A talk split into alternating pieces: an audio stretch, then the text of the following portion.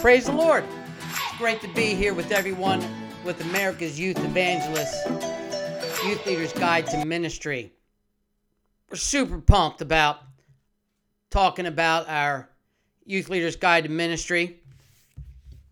It's a book I wrote. If you'd like to have this book, you can email us at tony3g tony3rizzo at gmail.com. We'd be glad to sell one to you for five dollars, and uh, that's not including shipping. And if you'd like to reach out to us, you can you can uh, go to our website, uh, youthactionministries.com, and there on our support link with our web secure server, you can check out uh, that secure server and send us uh, five dollars plus shipping and handling, which would be another three dollars to send you this book. And uh, it's a full 12 months calendar of events and uh, Christian services and discipleship program. Check it out when you get a chance. Uh, I'll be talking more about that and have a uh, information on our website about it in the future.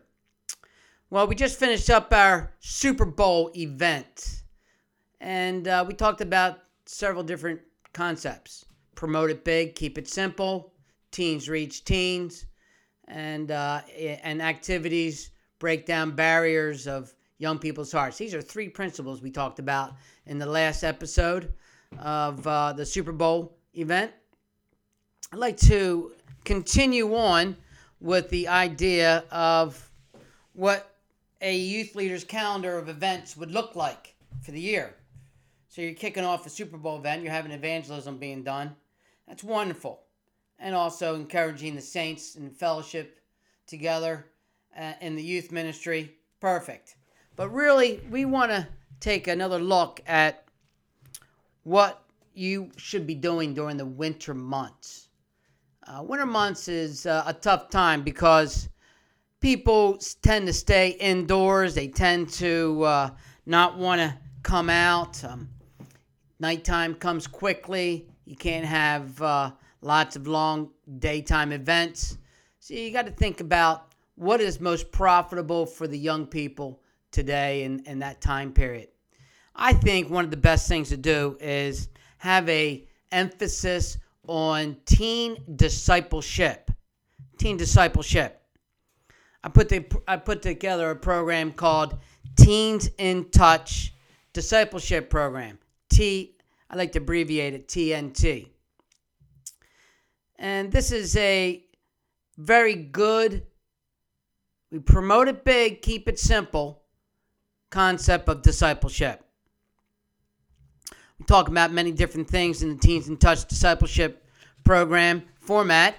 And uh, just like to review a few of those things that we do in our Teens in Touch manual uh, discipleship program. Uh, first of all, you really want to establish a weekly meeting time. And that could be like before church on Sundays, or Wednesday night, or Saturday night at the youth leader's home.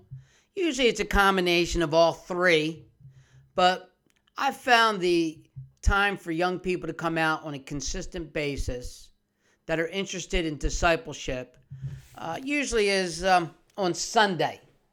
Now, you have Sunday school or Bible school on Sunday morning. That's wonderful. But, uh, and, and you get a mixed multitude there. But most of them are there for seriousness of wanting to learn the Word of God. But also, you need to think about where you can get down to the nitty gritty and really talk to those students about what it means to be discipled. And uh, I found Sunday nights before church. Uh, so if church kicks off at 6:30, say like 5:30. Get one hour with those young people. Some of them might not be able to make it. Maybe they'll come in at six o'clock, and um, in that one hour, you can go over some great things about what it means to be a true disciple of Jesus Christ. And uh, you know, there's lots of things going on to reach out to these young people uh, in discipleship. You got Christian schools you got Sunday school, Bible school. But this is a unique time where you can interact with them one on one on how to be discipled eh, as a true disciple and believer in the Lord Jesus Christ. So, establishing that weekly meeting time. That's very important. And you know, this doesn't have to be all year round. I would suggest September through May, maybe like the sec- second weekend of September through the third weekend of May. And uh, there'll be times where you take off because of uh, holiday, whether that be Thanksgiving, Christmas, New Year's, Easter. And so you have four major breaks there. You might want to have a winter break, five major breaks. Maybe have a little mini break in the fall, six major breaks. So if really if you're looking at 9 months with six major breaks, you know, if you had 36 weeks or 35 weeks or 34 weeks, let's say it's 34 weeks of di- discipleship, and you knock out six, that's 29 weeks of meeting. Uh, you can accomplish a lot in those 29 weeks. And uh, sometimes having too many meetings can overwhelm and and burdened and uh, unnecessarily. So you need to give lots of breaks in between there. Um, so if you can get 29 weeks underneath your belt of discipleship, that'd be perfect. Uh, this discipleship helps the young per- person identify who they are. Um, they'll be able to identify the discipleship program, which is I call mine Teens in Touch but you can call it anything you want.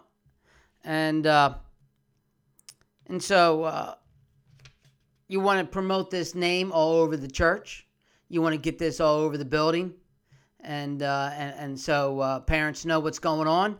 It's Teens in Touch discipleship program. And then you want to have requirements. Uh, just to start off, just to be a member of the Teens in Touch program, you got to do at least three consecutive meetings.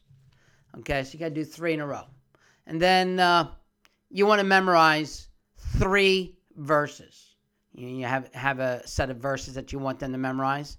And then uh, you want to ask them to write 10 chapter titles, uh, say, starting in the first 10 chapters of the New Testament in the book of Matthew.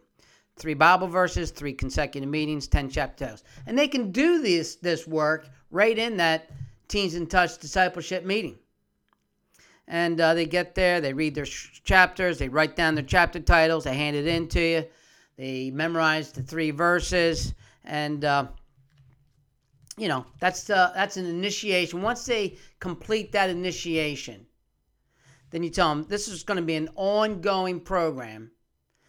You're going to get them thinking, you're going to get them involved. This is a preliminary elementary level of initiation. So let's talk about uh, chapter titles.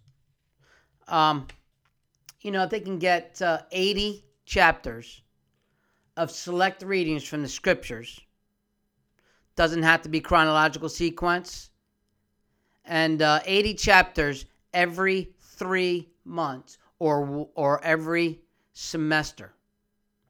Have the teens write out a title for each chapter in a book. So you got September, initial requirement, September through November, 80 chapters. December through February, 80 chapters. March through May, 80 chapters. So when you're all done, you're going to have a, a, program that yields a total of 240 chapters every nine months. And this is a good systematic way for the student to read through the Bible. And then uh, you want to be involved with Christian services. As we said in the verse podcast, you want to have 12 Christian services they can be involved in. And um, if they can be in a Christian service once a week, that's really taking a large uh, undertaking, but you know, they can get involved with teaching Sunday school. They can get involved with junior church. They can get involved with helping out with the Awanas. They can get involved with other things, maybe even nursery. Doesn't have to be some kind of major thing where they're preaching or teaching. They just need to be involved and uh, and then we we want them to get involved with like Christian service projects uh, that they could do on their own. One service project they do on their own, and I would recommend maybe like writing a letter to a friend, putting a uh, track in it. You know, you know, snail mail letter or a thank you card or some kind of card. Uh, that would be quite impressive to the person who receives it.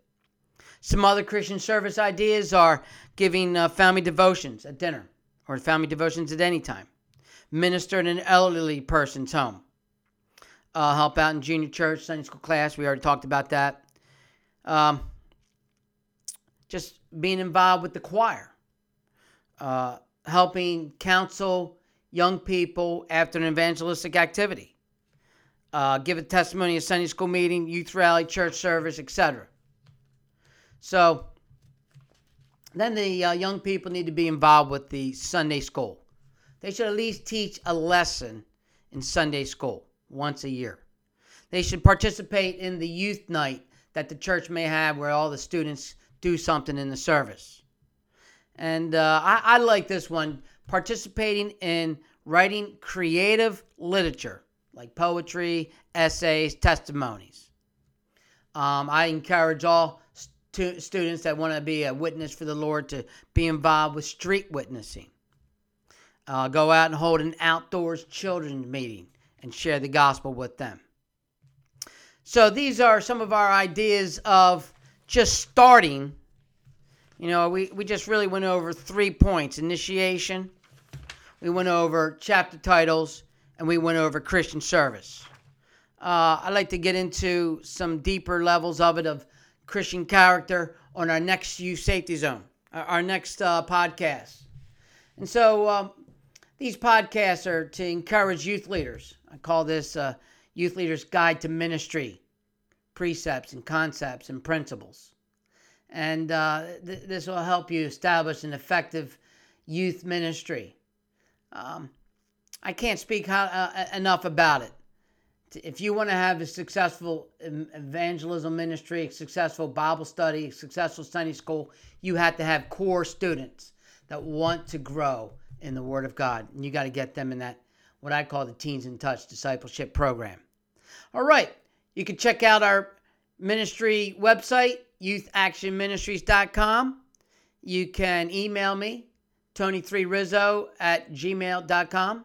And uh, we hope you enjoyed this uh, short podcast on Youth Leaders Guide to Ministry.